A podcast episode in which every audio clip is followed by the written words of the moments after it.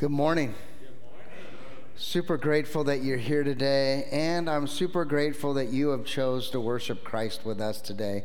I, it's an honor and a privilege to have you here today, and I want to say something. First of all, this is, I, I know this is going to sound weird because I, I wear t shirts a lot, but this is the first time I've ever worn a Journey t shirt up on stage, and there's a reason why. Uh, number one, our, I never wear a Journey shirt because we never try and promote our church. We always try and promote Jesus Christ. And so it's not about us building a church and a kingdom. It doesn't matter how many people come to our church because our lead pastor, Jesus Christ, only cares about the number one church. And that's what we're excited about.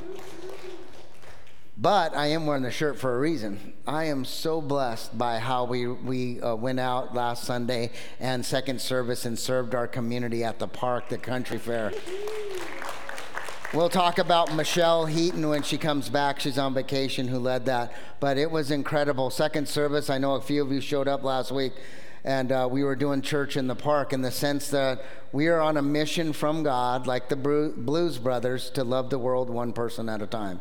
We are on a mission, and what we did was we canceled second service last week, and we went out into the park, bought a bunch of Jolly Jumps, gave away a bunch of burgers and hot dogs, and just loved our community. And it was super fun. I hope you guys had a blast. But more importantly, if you're new and maybe that's why you're here today, or if you're watching online, checking us out, I want you to know I feel blessed. My heart is full because, you know, it's our birthday party. We did it for our birthday party. We're 13 years old, and we are trying to change the concept of our birthday party. For the last 12 years, we'd have like tri tip and chicken and taco and do all this stuff to feed ourselves, which I like food. You don't get to look like this without not liking food but we learn to make it an outreach, and that's what we're trying to do. So I feel so blessed. So I just want to thank God. Father, I thank you for every bit of service that happened last week. I thank you for Jeremy's message that we had first service.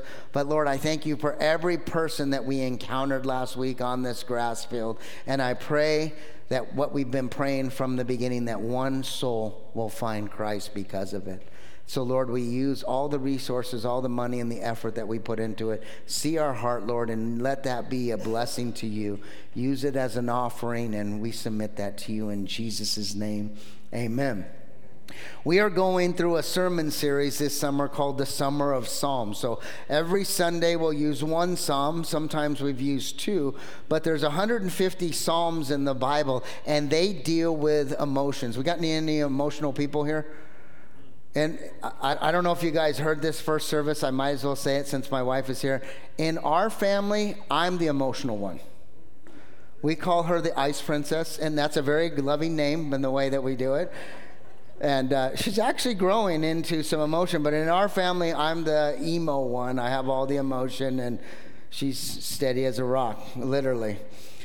And what the reason why I say that is the book of Psalms, there's 150 Psalms deal with our emotions. Do you know that 70 of them are dealing with sadness and anger? And it's an okay emotion to have. It's just what you do with that anger is really how we, uh, how God wants to define that, and what you do with that sadness. And so the book of songs is in the Psalms is in what we call the poetry section. It's written and some of it's poetic. Today we're going to read, and it's actually a song. And so, uh, with this, we have a lot of stuff going on in the summer. Tara talked about beach baptisms and then incredible Jonah class Jeremy's going to teach. But there's something else that I want to talk about that's coming up. It's our uh, leadership meeting. We have been doing leadership meetings every quarter. And this next one, we're going to talk about our vision and values. And we're going to tell you everything we're doing with outreach. We're going to talk about our finances. If you want to know anything and everything about our finances, we are an extremely transparent church. We're not afraid to tell you anything. And that leadership meeting is going to be on August 20th. It'll be at our office. We have an office separate from the community center. It's over on the same road that Home Depot is. If you want to know more information about who we are as a church, we open up the, the, um, our heart and share with you. And we're really good with your time. The last time we were there, 44 minutes and we were out the door. We, we gave ourselves 45 minutes So if you show up, it's five o'clock. We'll be done by 5:45. I promise you, and you'll be able to be back home. Uh, so August 20th, write it down, save the date. We'll talk more about that as we get closer to it. So I used to be a pastor at another church, and uh, my pastor, his name was Ed. He would say. Um, you talk about being blessed all the time, and you know why? It's because God has blessed me. I've had a crazy background. My testimony is completely different. There was a new couple in church last uh, last service, and I told them my 30 second testimony. They're like, "Wow, that's crazy." And so I have a crazy story, and so I feel the blessing of God. And he said, "What does blessing mean?" And I, I think he was kind of being facetious, but really he wanted to know, "You can't just say you're blessed all the time." I'm like, "Yeah, I can."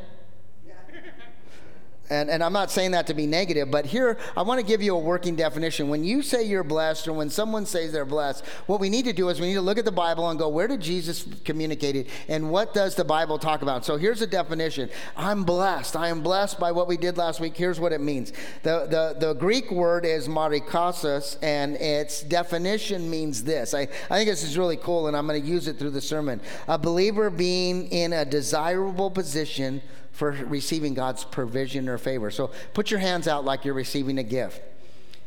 That's when you're in this posture and God is giving, you're receiving, and, and you experience it, and you're like, wow, thank you, God.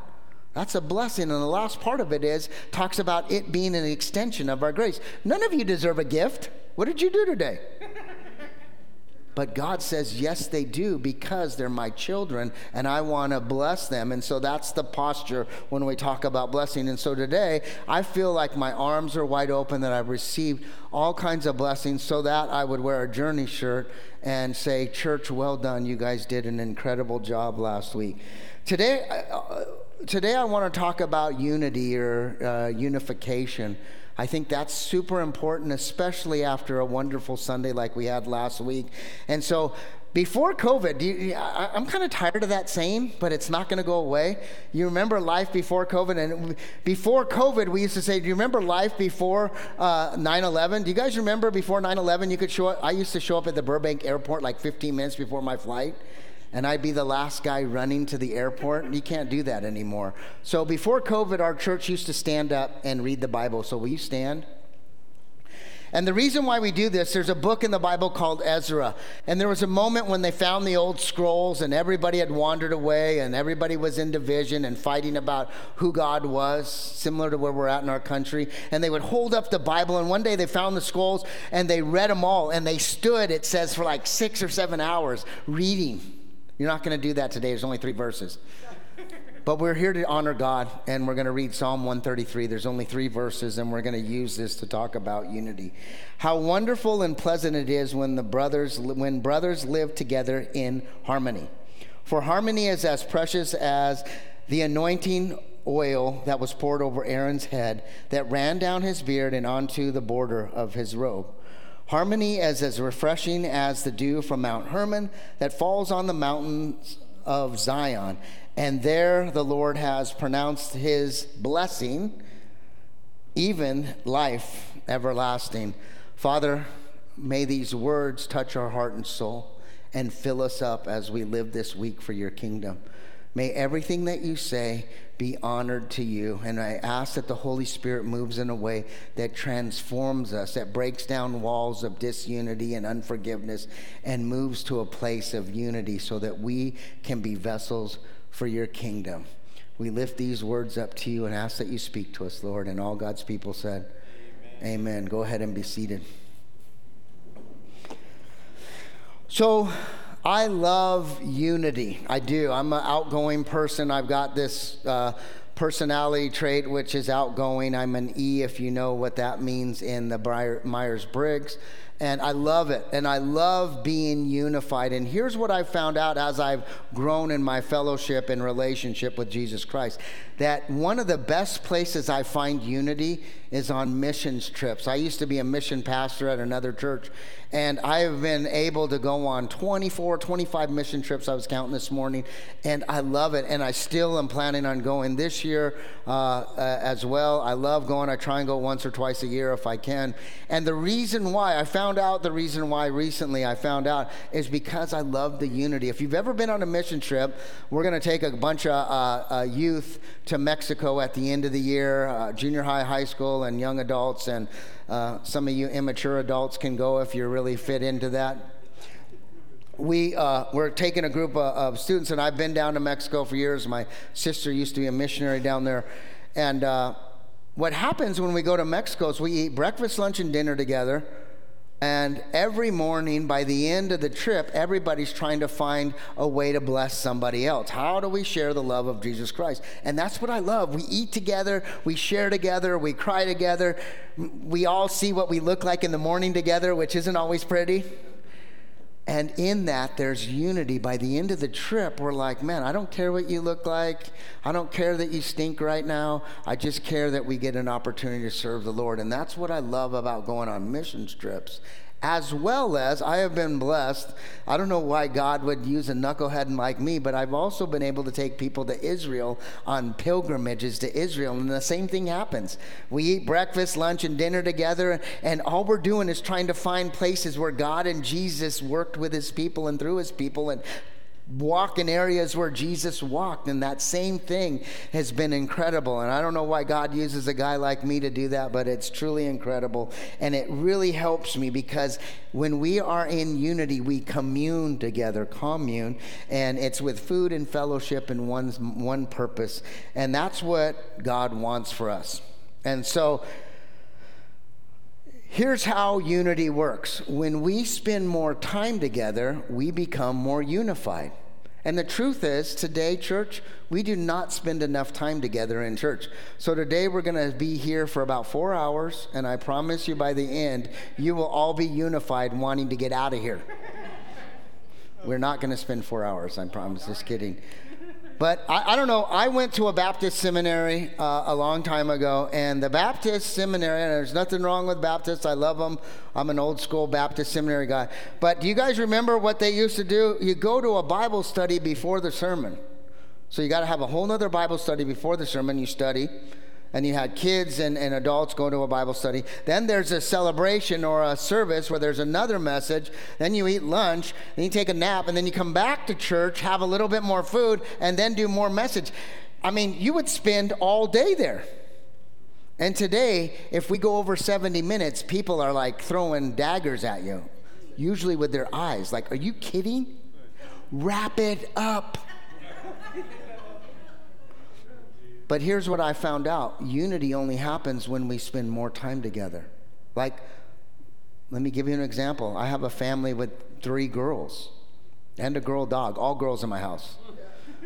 And the only way that we ever get unified is when we spend time together. When they go off to college and schools, they think they know everything, and then we're disunified. And then when we spend time together, they find out, oh, you're not as dumb as you look, and that we unify. So when we spend time together, we become more unified.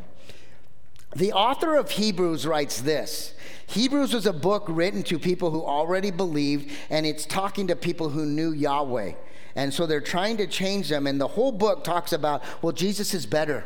Jesus is better than the high priest. Jesus is better than this person and that person, all the prophets and all the angels. Jesus is better. And at one point, Hebrews chapter 10, verse 25, I don't have it on the screen, but many of you know this verse. It says this And let us not neglect our meeting together. Since COVID, people have given up. Watch it online. If you're online, welcome. Come back every so often, I promise you. We don't bite, it's super fun. We love having you. But if you can't, we love having you online as well. But here's the thing do not neglect us meeting together as some people do. We've allowed ourselves to let something separate us, and really, church is better together. We did it online. It was great for about three weeks, and then eh, it really flat. And so the idea here is the Hebrew writer says, not let us, do not let us neglect our meeting together as some do, but encourage one another, especially now that the day of his return is drawing near. We are here practicing and getting ready. One day Jesus is going to come back, and if you're somewhere else practicing something else and not being together, you're neglecting what God wants to do. Give him some time in your life, and I promise you, he will respond back to you in a way that is honorable and pleasing to him and will will change your life. Other religions, uh, I would say, uh, let me just say, stick to the monotheistic religion. That mono means one, so other monotheistic religions are Muslim and Judaism. They force community. And, and what I mean by that is the Muslims find East every, you know, three hours and they have it on their watch and their clock and they've got to come together in a mosque and they are forced to pray. And I'm not saying that's wrong. I'm just saying they are forced to do it. And the whole job is to stop your life and go. And if you know anybody that's Muslim, I have a few friends that are Muslim, it's kind of an annoying thing. It's like, oh my gosh, I got to get my thing. I got five minutes to point to East and pray. And it's not a happy go lucky thing, it's kind of a forced thing. The same with the other monolithic religion, Judaism, they are forced on Saturday to take a Sabbath. Christianity, you know why we don't take a Sabbath? Because Christ is our Sabbath, He is our rest. So Saturday is not our Sabbath. Saturday is the day that Jesus resurrected, and that's why we meet. Not that this is our Sabbath. We have Jesus as our Sabbath. That's a whole other sermon. The idea here is the Jewish people are forced into this Sabbath. If you've ever know anybody in Judaism or if you've ever been to Israel, like uh, a, a couple of us have, they are forced into it and they're waiting until sundown. They're waiting impatiently, going, I can't wait to push buttons and drive again. And it's not always happening. The reason why I bring this up, our God is a God of love and kindness, and He doesn't want to force anything on you. All He wants is your heart so that his heart can talk to your heart and your life can be changed. That's all he wants. And in that, that relationship, you have an opportunity to become passionate for the kingdom of God and you come because you're willing. Nobody was forced here, not by us, maybe by your spouse or your family member, but nobody else was really forced here. If they are, go ahead and leave our relationship with God should create a willingness to want to gather. And that's what Christianity is really about little images of Christ wanting to come together and worship Jesus. And so that's where we begin today, Psalm 133. We're going to look through the three verses, see what it says, what is David trying to communicate, what's happening in the text in that context, and why is it being said. And so I've learned to just read everything in the Bible, even the little italics part. So here's what the italics part says it says, A song for pilgrims ascending into Jerusalem, a psalm of David. There's so much to study there. First of all, it's a song. How do we know that?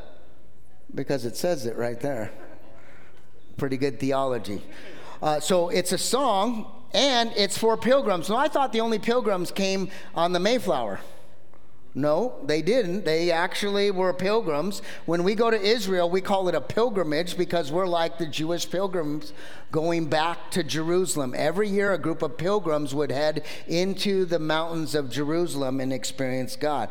And then it's from David who's writing this. And so during the Old Testament days, the pilgrims would walk to Jerusalem every year during the Passover. And as they were walking, they would ascend into Jerusalem. I don't know if you've ever been there, but here, Jerusalem is a mountainous region, Jericho down there, and you're going up in elevation. And so there's 15 Psalms in 150 the Psalms in the Bible. 15 of them are called the Psalms of Ascent. And if you go to Israel, they play a couple of them, and at the very end, you go, Oh, you don't want me to sing because I'm a terrible singer, but they sing, Oh, Israel. And then we show up, and the, the Temple Mount is there, the, the Golden Dome, and it's this really special moment as you travel into Israel.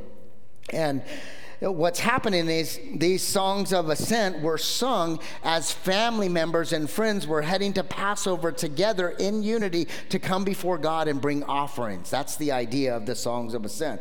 Now, they would be sung every year, probably at the same time. Now, it reminds me of my mom. My mom, back in the day, when we were traveling as kids, we used to have this Honda, and it, I don't even know what year it was. It must have been 76, 77. No AC. I don't even know how we did it. No iPad, no cell phone, no Wi Fi. I know, kids, unbelievable. No Wi Fi, no AC, heading to Indio. Can you imagine?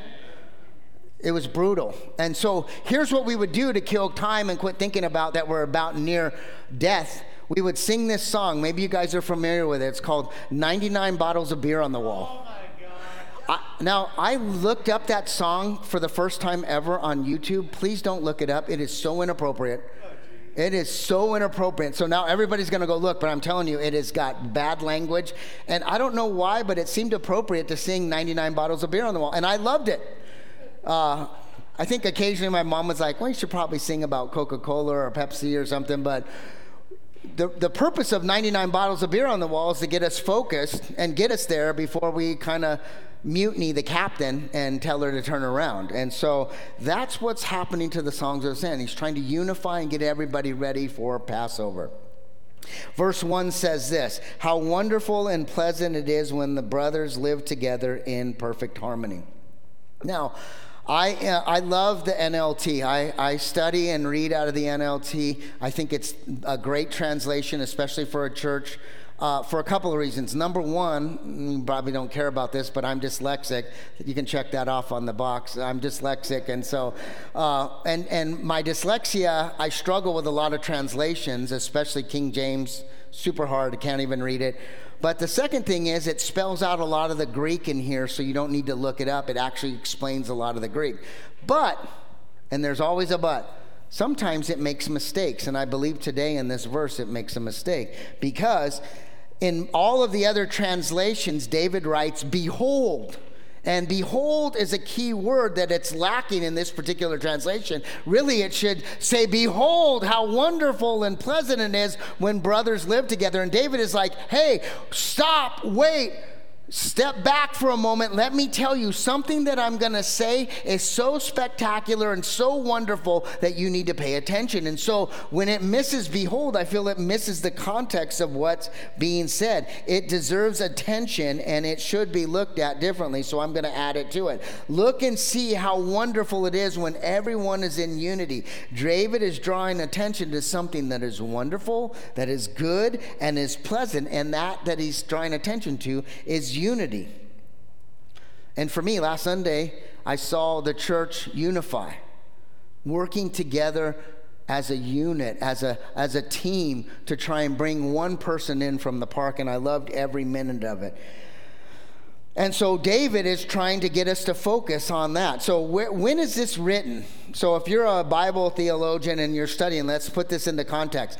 David is probably being crowned as king. 2 Samuel chapter 5, if you want to be exact, the first five verses talk about David being unified as king, bringing uh, the 12 tribes together. For three years they were apart. Now he's bringing them together. After he is crowned and there's a coronation ceremony, he then rules all of Jerusalem and Israel for 33 years combined It's an incredible moment in Jewish history and as biblical history. And so that's probably what's happening.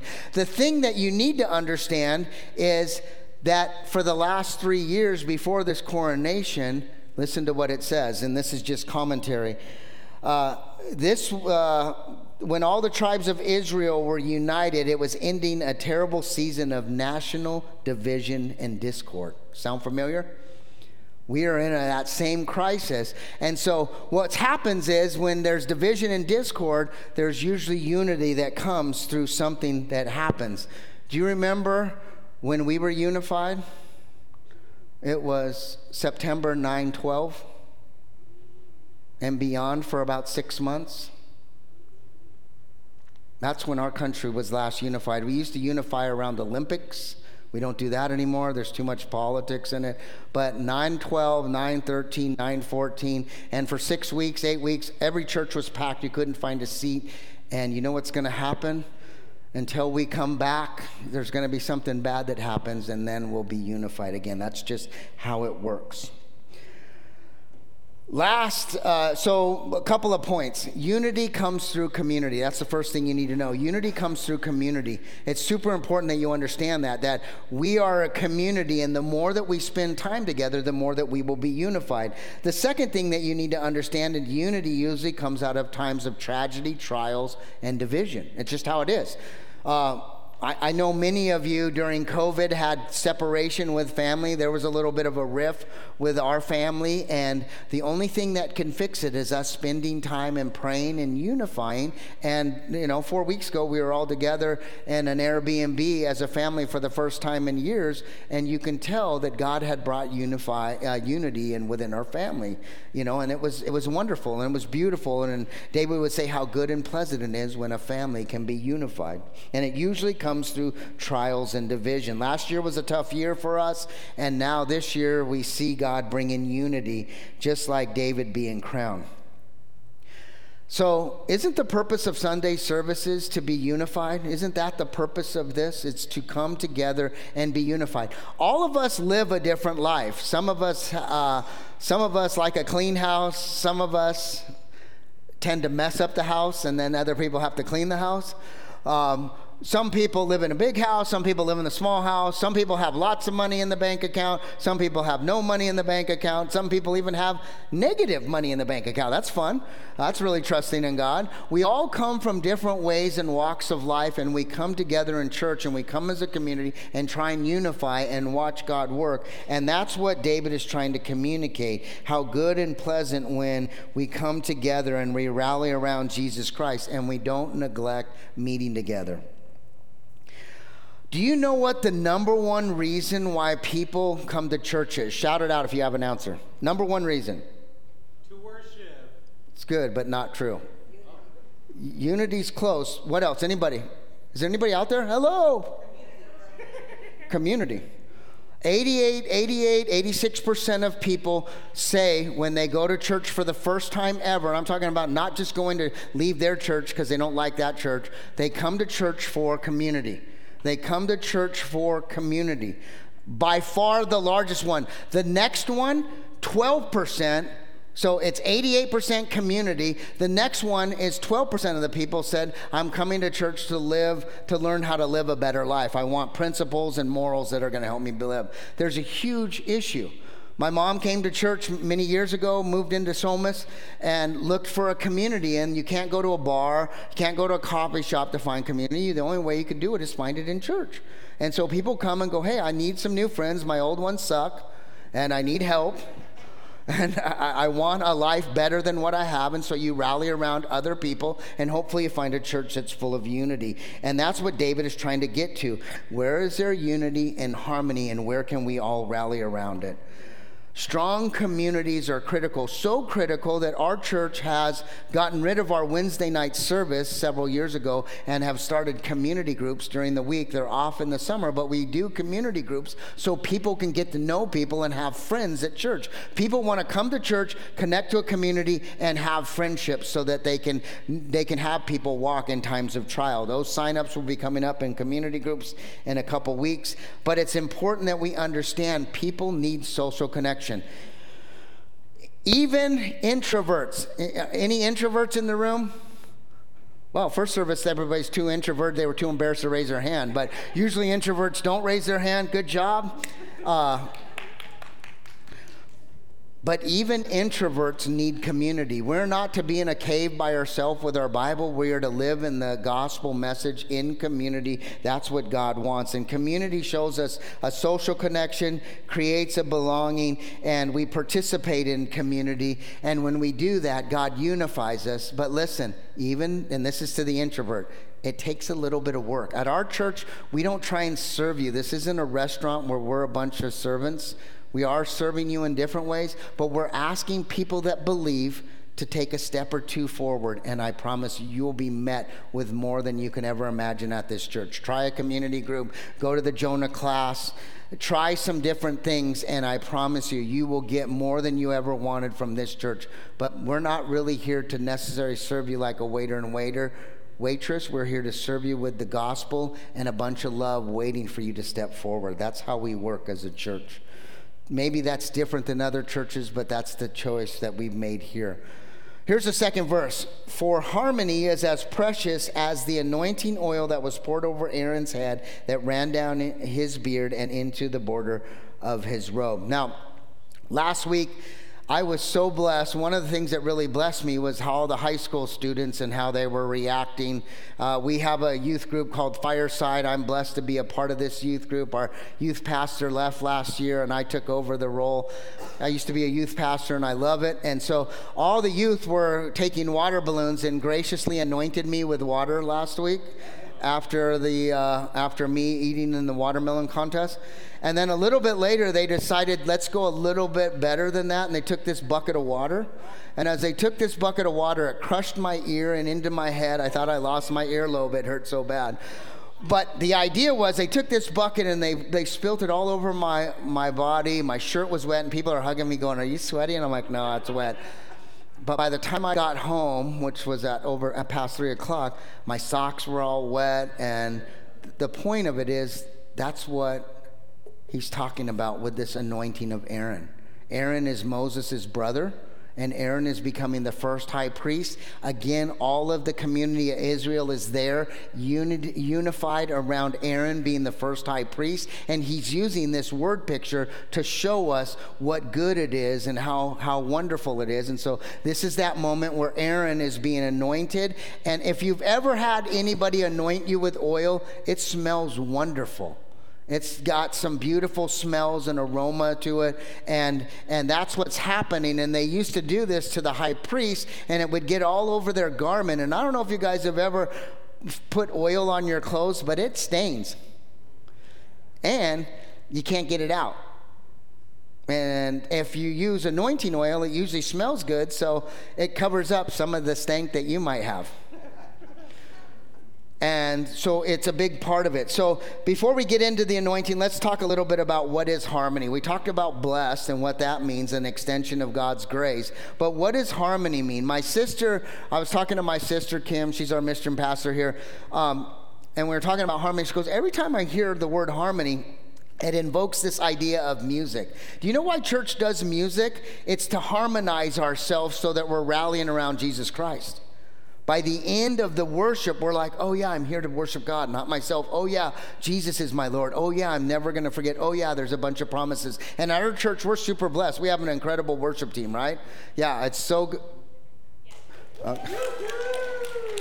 we have been blessed that we have great musicians, great singers, and we're super excited about that. But harmony means this to live in harmony with one another means to live in such a way that it enriches you and complements each other. We are better together than we are better by ourselves. We are not to be Christians by ourselves in a cave or in our home with a Bible. We are to live together. We are better together. We are stronger together as Christians. And when we are divided, the enemy is winning. When we are united, God is winning. And God wins all the time. And so we've got to let God take over that harmony and unity. There's something beautiful when you have two different, distinct individuals coming together. And that's what marriage is. The, the Bible says that a, a, a man and woman become one. Well, how does that happen? You know, I, I do a lot of premarital counseling. I've got two couples I'm premarital counseling right now. And usually the younger ones will say, We're so alike. And I'm like, No, you're not. You're not even close. I live with the ice princess and I have all the emotions. We're completely different.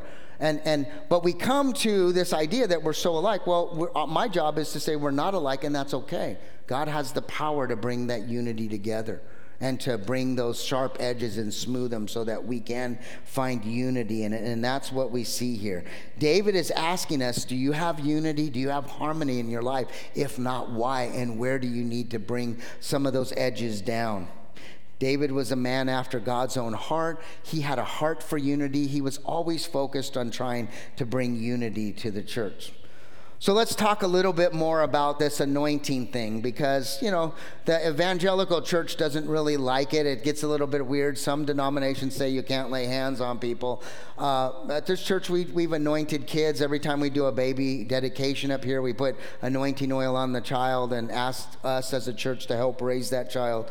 But the idea here is in the ancient Middle East, it was common to anoint somebody's head as they entered into your home. When you would someone, you'd have a guest come in, oh, welcome, Patty, thanks for coming to our church. And, and, and what me and Liz would do is we would anoint their head, and the idea was that that, that, uh, that oil would create a fragrance that would uh, illuminate through the house. Now, Back then, they didn't have carpet or hardwood or any of that, so it wasn't going to wreck your floors if you got a little bit of anointing oil. If anything, it was probably dirt and it probably made the house smell a lot better. So they were excited about anointing them. So they were excited, and it would create this aroma and this fragrance that would permeate through the house. And it was really this idea of a, a good smell, a refreshing moment, a guest welcome, and it would permeate through the house. God's people, he wants us to understand, and what David is communicating is that unity refreshes us and it permeates and changes the atmosphere.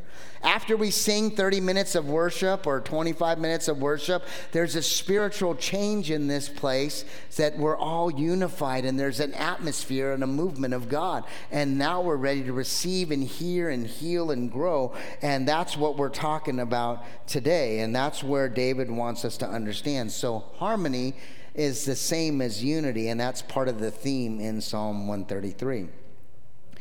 David is trying to signal us something with this word picture. He's trying to tell us with this word picture of this anointing of, of Aaron that unity is a rich and an abundant blessing. It's rich and abundant, it's, it, it's a powerful thing. And unity takes work. Believing in God takes no work, but unity takes work and you've got to prepare your heart and say lord help me love and forgive and, and, and grow in my walk with god so that i can be a loving offering to this world. And i was talking to my friend danny before service. The bible says it's kindness that leads people to repentance. That brings us to a place of unity. It's the kindness that loving kindness so here's another point. It shows us that the idea of this anointing, it shows us that unity is a rare and precious blessing. Do you know that most churches in America aren't unified? Do you know that most countries in the world aren't unified? And David is trying to tell us unity is rare and precious, and we should look at it as pure gold in our lives. And so when you find a place that is unified, it's truly like pure gold. Verse 3, and this is the last verse Harmony is as refreshing as the dew of Mount Hermon that falls on the mountains of Zion. And there the Lord has pronounced his blessing even life everlasting. Here we see a second word picture. He's given us two pictures an anointing of Aaron, and now this picture of Mount Hermon. In Israel, if you've ever been to Israel, uh, the northern part of Israel, he looks towards this mountain, and this mountain is incredible. And near this mountain, if you guys were with me the last time, it's near Caesarea Philippi. And um, this is like Israel's gem. They look to it and it's lush and green and beautiful, and uh, it's, it, it's, it's their mountain of, of, of snow. And the idea here is the rich dew covers the earth and it really refreshes uh, uh, um, the country. Don't you guys like springtime when you wake up and there's, you know, the, the, the God waters the earth naturally with that morning dew? And that's what David is saying. Like the morning dew is a huge blessing. It waters the earth, it's lush and green. And it's the opposite. Most of Israel is high desert. I don't know if you guys know this, it's desert. And they got the lowest part in the world, but most of it also is high desert. And they got the lowest part in the Dead Sea, but it's also mostly desert. It's on the same latitude as San Diego. So if you look at San Diego, San Diego has lush parts near the ocean, and then it's got a bunch of desert beyond it in the back El Cajon and beyond. And so it's the same latitude if you look at it on the map. And the idea here is the Israelites know water and water problems, just like Californians. Don't we know water and water problems? And they were saying it's good and wonderful and it's amazing to have dew help water the ground. Um, super important. Unity among God's people makes life harmonious. That's what David is trying to communicate. It's lush and green, full of life, versus the dry, barren land in the other parts of Israel. And so that's what he's trying to contrast here. The dew of Mount Hermon is not literal, it's allegorical. It just means it's a picture and an image. It's not really literal, meant to be literal. It's to show you a, a, a part of it. The dew in the Bible in the Old Testament always refers to a refreshing, cleansing moment to humanity, to men and women, and to, um, to Israel. So anytime they talk about it in the Bible, water and stuff, especially the dew, is, is cleansing and refreshing. Here's the last part of the verse, and then I'm going to give you some takeaways.